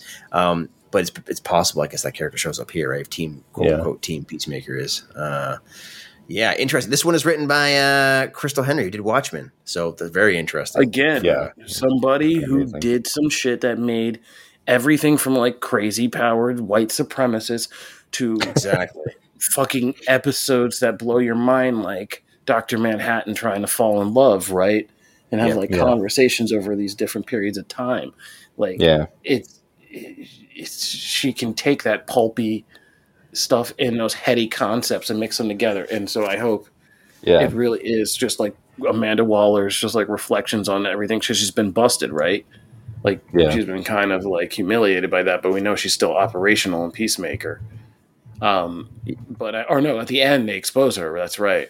It's- That's it. But but they, yeah. they showed her back in uh, the Amazing Black Adam, so it's confusing. So um, but um, yeah, so yeah, just like let's just go with Peacemaker's continuity and like yeah, yeah. but but her Yeah. figuring out how she now has to get back up to different kinds of ways again feeds into that infinite frontier where you have to hop universes or you do wild shit like animate dead people in secret and like to keep continue doing what you're doing um but and amanda waller almost certainly will so i hope that they do that and playing with again multiverses and stuff like that i hope she is a sole survivor of of that kind of thing and helps Yeah. sync up some of this Suicide Squad Peacemaker shit with why that stuff is part of the new DCU. yeah. Um, it's funny that he gets to uh, like hold on to his shit. Like he's just like, oh, but my shit is still canon. Oh, like, my which shit is- is which is- fly. that other shit, Yeah, so yeah. my shit's fly though. Yeah. not- Well, yeah, it- the, the weird thing too is not to keep harping on Black Adam, but like you know, Task Force X is in that. His his James Gunn's wife, who he created the role for in Peacemaker, is in that too. So, I mean, that does open the door for the future if the, craziness of the idea of the Dare Rock you to be the person at the next event to ask him about that, Rob? Yeah, uh, but You're you like, know, "Oh, your that- girl in Black Adam. that's just, that that is the quick follow up, and you know, obviously, I don't know, I don't know when his talks began with Warner Brothers, but obviously this was a known thing to him. Um, and there was no, you know, uh, it's it's a weird thing. But uh, I should also say the other writer is Jeremy Carver, who did Supernatural. I don't want to forget that part of it too. So it just interesting implications there if Supernatural has anything to pull from. Yeah. Um, okay, so I guess Booster Gold is the last one. Um, Booster Gold is see. I mean, so this is everybody's been waiting a long time for a Booster Gold series or a movie or something to be happening because it is one that is like kind of like a counterpoint to Marvel's Wonder Man, right? It's about Yeah. mixing the worlds of celebrity and superheroism in this kind of ironic, winking meta way. So there's a lot of things you can pull from. A lot of people want to see kind of like 80s Booster Gold and 90s the guy who's just trying to fake being a superhero in the modern age using future technology, basic future technology, and and no knowledge of kind of history really. That he's just kind of faking his way through to become Yeah. like the laziest modern day superhero ever. Um, I think that I speculate that there could be some things they pull from the 2000s comic series and the, the versions that they did in the late 2000s and 2010s, like when Geoff Johns and Dan Jurgens like relaunched Booster Golden's own series. They did some wild stuff where like Booster Gold, like I said, had to go through time and prevent this villain group from trying to use time anomalies to erase heroes from existence. And so it became down to like Booster Gold of all people to protect the timeline and ensure like some of the most important people in like the Justice League and stuff exist. Yeah. Um, and so that could be fun. The next storyline arc in that also saw him kind of trying to prevent the murder of his best friend, Blue Beetle, Ted Kord, the original Blue Beetle. And we know there will be the new Blue Beetle will be out there in this universe, so that's possible you can play with that story. But because he kind of played with it, he back to the future to that shit, and he has to kind of try to fix that while kind of doing the hard accept that he can't save his best friend from getting killed by Maxwell Lord. Um, all that ties back into everything from Wonder Woman. Like again, a lot of shit that ties back to, and that would be interesting for a series to be kind of a Loki kind of counterpoint, right?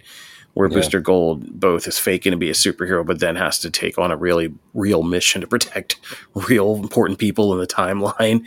And it's also a way you could hop around and see a lot of without using a lot of effects or big a budget, have to do key moments in the DCU history, right?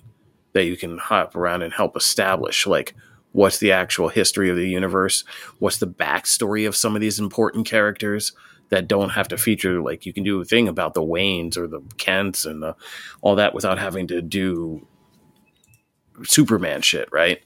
Yeah. Um, so that that could be an important series to watch and how they play with both the fun of who Booster Gold is as a fake ass hero, but what would happen? What those are the best stories are when Booster Gold actually has to do something important, and you know Yeah. has to kind of suck it up and do something important, and not in a begrudging way, but actually earn up to being the hero he pretends to be. And we're all going to love to see Chris Pratt doing it, you know, Yeah. yeah. with that Uh, golden with that golden hair swirled, you know, Oh boy. or Will Uh, Por- or Will Poulter, or whoever it is in the end.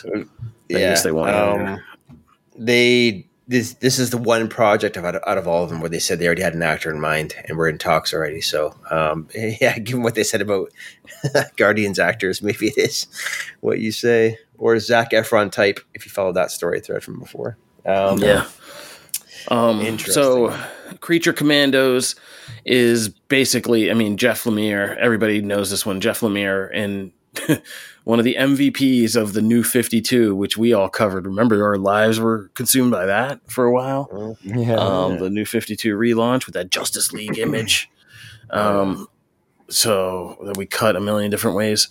So this will be basically Jeff Lemire's Frankenstein Agent of Shade run from the new 52, which again was a reimagining of a earlier Grant Morrison concept called Seven Soldiers, um, which basically the organization Shade uses these monsters to combat kind of supernatural or otherworldly threats. And there you have it. And a lot of the characters that we see saw in the animated concept art are were in that series at one point or another. Um, Frankenstein, Bride of Frankenstein being the two prominent ones. Yeah. Um, there's also the notable addition of Rick Flag Sr., which was very interesting. Um, because a lot of also what happened in the Infinite Frontier kind of Suicide Squad story stories is while Waller's using her Suicide Squad to kind of achieve these multi-dimensional achieve goals that she wants to do, Rick Flag makes his own squad to kind of come and kill Amanda Waller. Um, in given that Gunn is keeping the continuity of what happened in the Suicide Squad alive in this universe, you know, we got to in that they're specifically doing shit like having actors that are going to play these people in live action and animation. Yeah. Um, Rick Flag Senior is a guy to keep your eye on. Somebody who's going to be kind of maybe possibly, depending on when this is set and like what goes on with that. You know, the Flag family might not be too happy with Waller. Yeah, So- yo, you said it. I- think I think this one's already cast. I, I have a feeling this character's already cast because they got they made a very clear point to say when Rick Flag was mentioned in the meeting, they said this one, you know, he will appear in live action and voice the character in the animation series. So I, I think what you're saying is might be on the money. Also, in this roster is Weasel, right? Isn't that Sean Gunn? Like, Yeah. so of course the of all the characters, of the Suicide Squad, that one's coming back too. yeah. Yeah, it's Weasel's got beef, I guess. Um, nice. Um, we have covered a lot of ground. Do you guys want to say anything more about this, or do you want to kind of like switch gears really quick and talk knock at the cabin? my earphones are dying, so I might need to change earphones because my earbuds are dying. Um, but um, yeah, there's a lot. I, I still, I like where it's going, and even I'm I'm intrigued. Even the stuff I don't immediately jump out to me. I think the authority is the most blank slate thing that's just kind of like, eh. But everything else either has like a lot of character to it, like the creature commando artwork makes it look like fun, or there's genuine intrigue about like, okay, um, maybe in forthcoming weeks we'll get into like deeper discussion about what I'm most hyped for, all that. But uh, I'm still just processing a lot right now and kind of just take in. And you never know what James Gunn could tweet to say, you know, more information about this. But um, Yeah. yeah, let's uh, let's get into the next conversation before my stuff dies. Cool. Yeah. So let's uh let's move on. Um, so there was a big episode of The Last of Us that kind of made waves around the internet. I mean, this show is like gaining viewers every week, which is awesome Yeah. to see. Um, it's unsurprising. It's a great show, but we kind of had a bit of a bottle episode um, that strays from the continuity of the games with the characters of Bill and Frank um, that were expanded in a really interesting way. And uh, but also Kofi and I saw Knock at the Cabin, and Kofi has some crazy way of like tying these two things together. So I'm gonna let him do that, and then I'm gonna talk about Knock Thank at the you. Cabin. I love how you still are the best. Uh, Yeah, I mean, we used to have a fourth. Member. Our fourth member used Yeah. to kind of ringo this kind of thing and be like, call you out for this kind of thing. How you set me up by throwing me under the bus first and calling my Yeah, thing a crazy true. way. Um, It's no, true. okay. So what Ben is tiptoeing around, I will go into, but both of these stories are about uh, gay couples, gay male couples, um, and kind of when they're thrown into these kind of very extreme, almost apocalyptic circumstances. It's about their kind of love and caring for in their relationship with one another, right? And Yeah. the bonds that they form.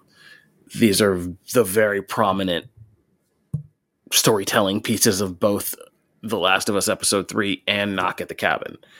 And for me, Knock at the Cabin, it was very unexpected because I, I knew that the I knew that the central characters were a gay couple and their adopted Asian daughter.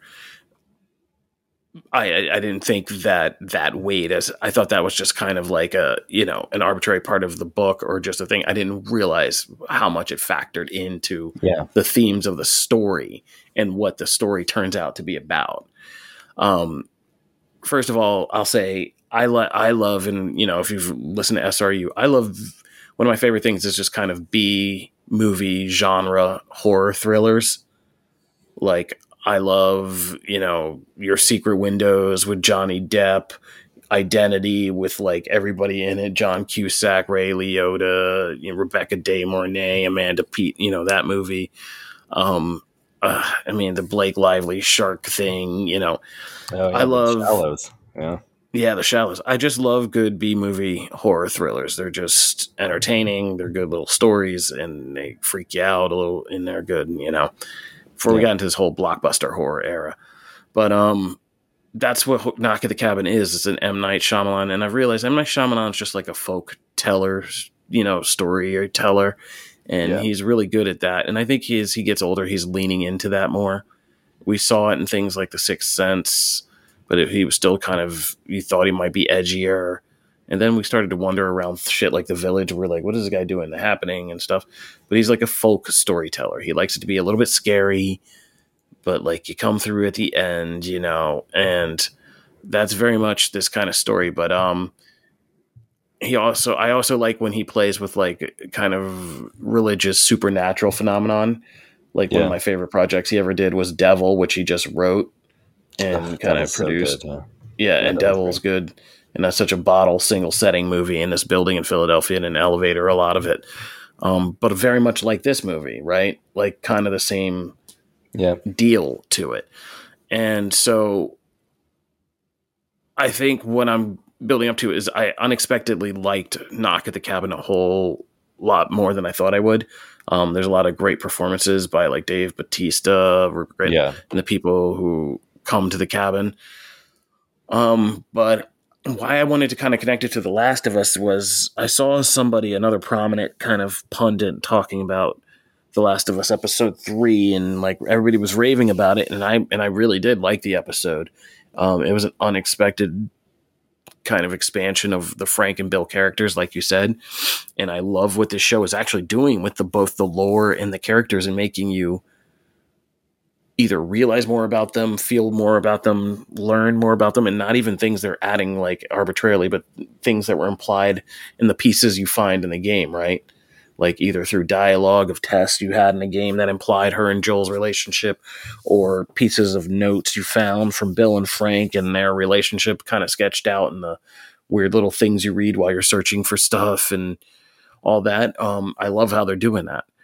Um, Was it a bottle episode in the truest sense of the word? Yes. Like, Yeah. uh, you know, you really did make this kind of jump to there's these other characters and stuff that you you're really kind of challengingly asked to invest in all of a sudden.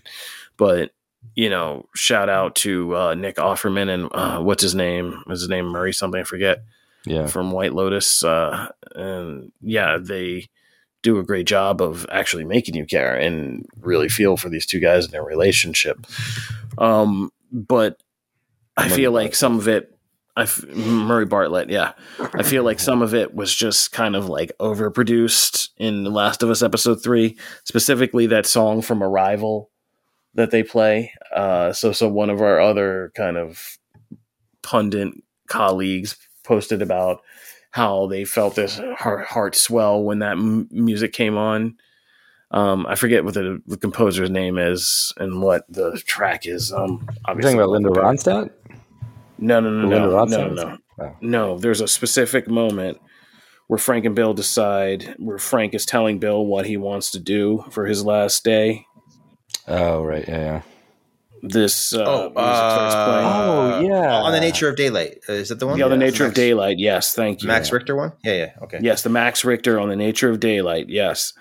And so somebody posted about, okay, here it is. Yeah. Yep. Max Richter's on the nature of daylight from Arrival, which I mean was devastating in that movie, but Yeah. it's kind of become, and I said that was the, and I kind of like took issue and I quoted the tweet and I said, like, yeah, this is the one part of the episode I didn't like that really threw me out of it because that there people are starting to use that track as almost like a Wilhelm scream where it's like whenever you want your audience to stage, feel it's yeah. like yeah time to feel emotional right now like you start playing that music yeah. and sonically it's so uh, out of step with like what's his name gustav what's his name who does Yeah. like the last of us score and like what the Yeah. show's score is which is this haunting music which is you know very beautiful but always almost sounds like kind of sad really too and like it, it's just so out of step with that. And i was just like okay now you're just taking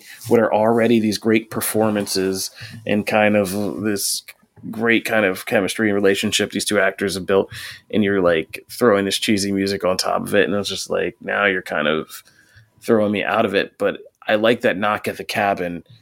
By the end of it like doesn't do that. It kind of pulled it off in this much kind of well paced and well layered way to make the finale like really moving to you in a different in a way that didn't feel like manipulative but like just organic and much more well earned than I think The Last of Us did which made me kind of feel look back at that episode and be like mm, I don't know.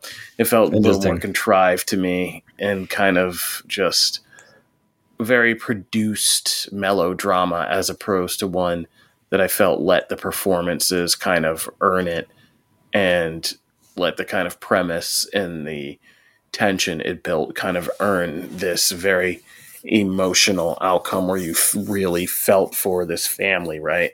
Yeah. Um, and and their life and even just this devastating way of kind of they did this epilogue, right? Um, just using a car and a radio, for instance, that Yeah, like I don't I didn't feel from like the window shot of episode three of the Yeah, last yeah, yeah. I can So, see that. uh, I guess it's this is all to say like good job for both. They were both Yeah. very good pieces of content I got to watch this week. Thank God for that. um, um, and shout out to M Night Shyamalan for like really turning in just even unmodest, nice thriller. Yeah. And like I haven't been hating his work the more I go back. I didn't hate old like at all. I hate the Last Airbender, and everybody should. But like, Yeah. The Visit is still one of my favorite oh, the Like, visit was good. It's Yeah, such a good like it's such a good movie. The um yeah, it's interesting. I don't know, like we were talking before we were uh recording, it's like people came out of like the LA screenings and the New York screenings like really hyped about um Knock at the Cabin and I ended up enjoying it, but I almost felt like that that hype coming out of um out of like the West and East Coast kind of set me up for being a little bit disappointed because like I don't know you know, anytime you see an M Night Shyamalan movie, there's like you're you're looking for the twist, and you're kind of you know you're sort of expecting something a bit mind blowing. And I feel like this one it is more of like a subtle.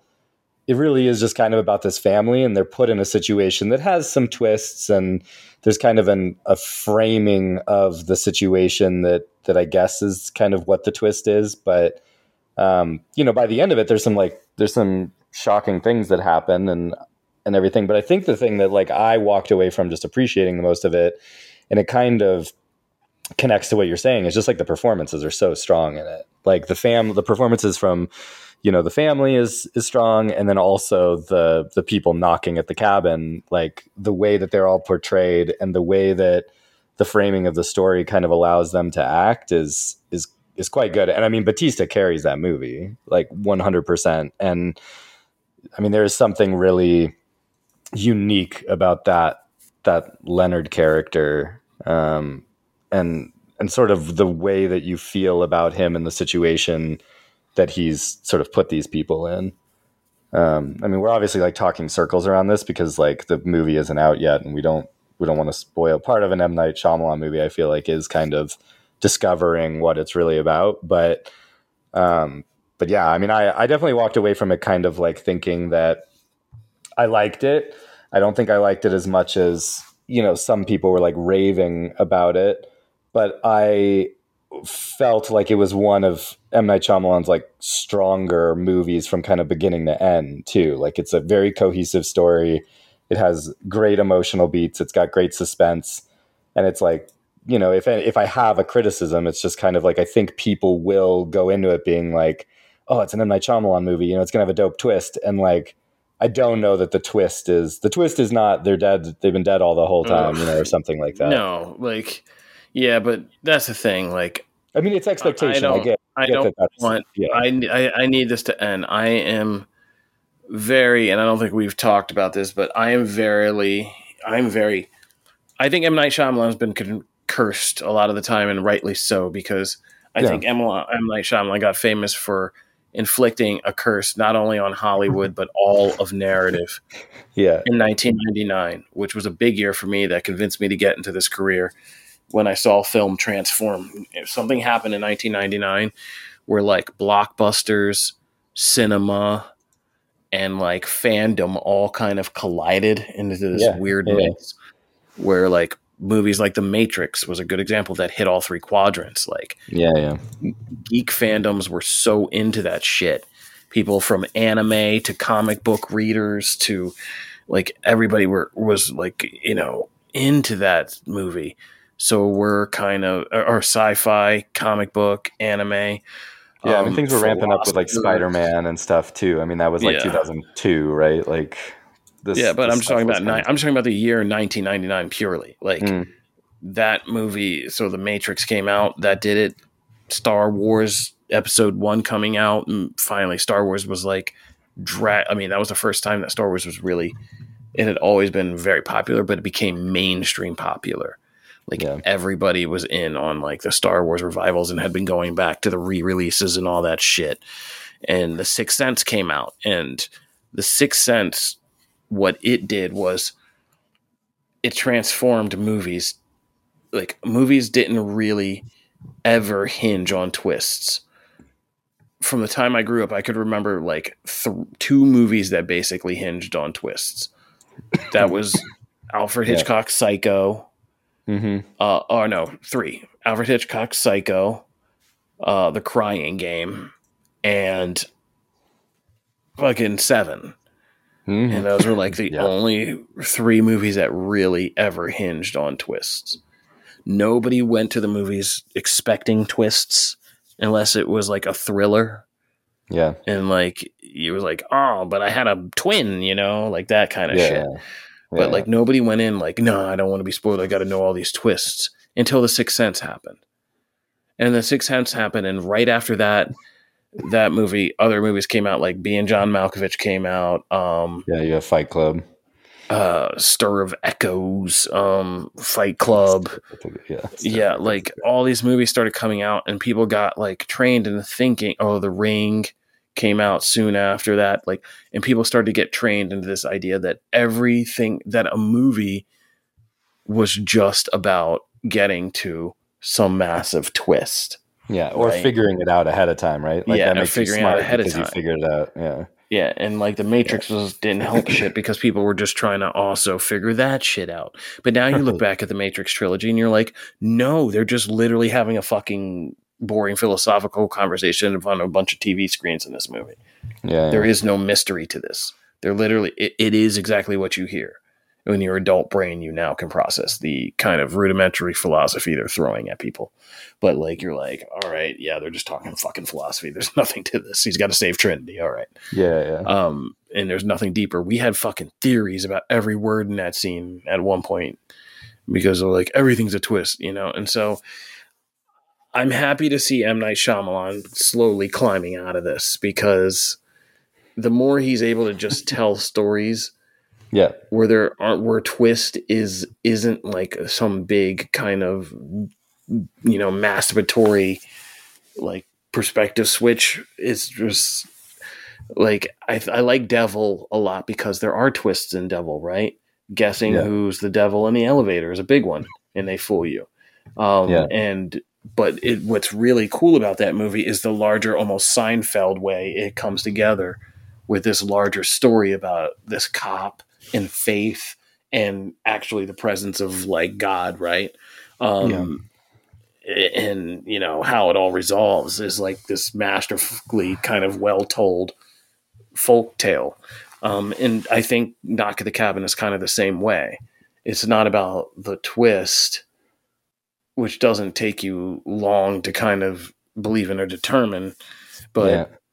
it, it's kind of how it all kind of comes together and how the story resolves and what the kind of larger implications are about it. Yeah. And so, No, I yeah, I totally agree. I mean, I, I completely agree. Like my concern for the movie is people's expectations. I think Yeah. more than than anything. Like the movie itself is cohesive, well acted, and tells a really good story with some genuinely kind of like horrifying stuff happening. Um, and there's just like great tension, and it it plays really well with like kind of horror movie tropes too. It's like you know you have and like your expectations. There's scenes where like you know there's a character chasing after somebody, and it's like someone looks around one side of the tree, and the camera kind of like hangs on that side of the tree, and you're sort of expecting when it pans right and they look at the other side, it's like the person's going to be there, you know, and it doesn't really do, it kind of like toys with you and then doesn't always like do exactly what you expect. So, I mean, and there's some just like amazingly like framed shots in this movie too, that where there's this kind of like weird thing that he's doing where he like frames like the cast kind of in the two thirds of a shot with people like looking away. So it's like someone sitting in a chair and they're looking towards like kind of an empty side of the screen and there's action happening behind them he does that like a lot too. So it's it's interesting how he kind of like is toying with perspective and and kind of this this sort of like you know bottle episode type space that they're in inside this cabin. But um, but no, I mean I, I definitely dug it. I would definitely recommend it. I just I don't know. I felt like you know, people were high on it coming out of LA and New York. And, you know, I, I am curious how audience reception is to it because I feel like it is a curse. Like he is always going to be dealing with this thing of like, well, how good was the twist? And like, I think, you know, we have started like separating ourselves a bit from that, but people go to see an M. Night Shyamalan movie in a casual audience to see a twist, I think. And I don't know if this one is the most satisfying in that regard, but I'm not saying that's right. I just, you know, it is the curse he's kind of created for himself. But,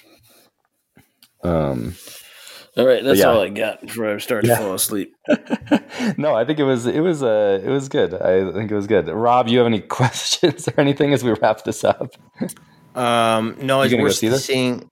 Well, that's the question. Actually, is it worth seeing in theaters? Is it, or is it? Uh, I mean, Can't I, It's going I to be feel like great it's a- on Peacock. Yeah. I mean, it is the kind of thing you could definitely watch it at home, but like you know, I mean, there is something be, about going. To it would be great for like a, no no lie. I mean, I'm throwing shade, but like it it would it. It's not necessary. There's nothing about it that is so theatrical that you need to see Yeah. it in theaters. Yeah, Um, it it will be excellent as like a Friday Saturday night kind of streaming pick. yeah. I'd say too, like even you know, kind of you go see a horror movie to like experience it with an audience. Like I don't know that this one, it has like some shocking moments where you get like those gasps and stuff, but there aren't like No, you know, it's not like really creepy, super drawn out, like tense scenes of horror where you're kind of like, you know, people are screaming when something happens in the theater and that kind of adds to your experience. It, it really is kind of a character study with like, I mean, just amazing, like really, really good performances. Um, as I, I do still think is its its strength.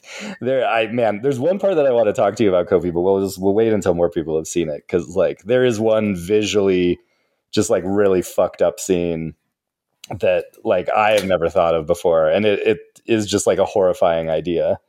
Um, but w- we can talk about that another time. But uh, all right, well, cool. That'll do it for this week's episode of Podcast X. We're going to try and get out of here before Kofi falls asleep. So I am Ben Kendrick. You can follow me on Twitter at Ben Kendrick. That's B E N K E N D R I C K. You can follow what I'm doing over at Static Media. We run Slash Film Looper. Um, you know some of your favorite entertainment sites. Mr. Rob Keyes, my co-host. yeah, you follow me at Twitter, uh, Rob at Rob underscore Keyes. That's K E Y E S, and you can follow my stuff on Screen Rant and Phil Cube on Instagram and Twitch. And special guest Kofi Outlaw. I'm over at comicbook.com. I also host the excellent and hopefully one day award winning podcast, Comic Book Nation. You can always catch me there on Fridays live on Twitch and on the Comic Book Nation YouTube. You can also find my written work over at comicbook.com. And if you dig long enough and deep enough and dark enough, some on Screen Rant too. Yeah. I'm still day deep in there. So uh yeah, I'm I'm out here. I'm still uh outside. And I Remember when we won a fucking Remember when we won a fucking geeky award and Vic flew Vic flew out to LA to like accept that thing? And I'm pretty sure the only That's reason the we won it is because he like he was there. So that's like the reason they gave it to us. I still am convinced that's the reason they gave it to us. Oh, we, we probably it was a did, bit I, bet, like- I, bet he, I bet he paid to be nominated too. Pay It's to one of those play, things you got to pay. Yeah, that's it. Probably. I think so. I think so too.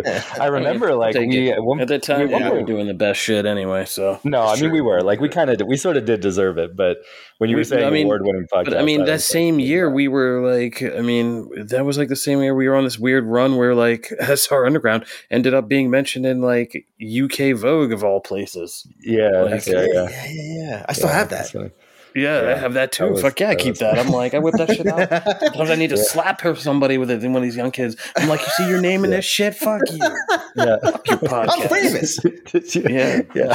I think it was with a picture of the What were you incredible doing when I was doing this? Were you were you fucking jacking off in a sock in high school? Get the fuck out of here! Like I was, I was out here like getting international podcast fame. Uh, you kids were picking out college, working on your college resume. Yeah, Yeah. that's, it. Um, but uh, yeah, man. Uh, so That's funny. Oh, all right, well, yeah. thanks for listening, everybody. We will see you all next week.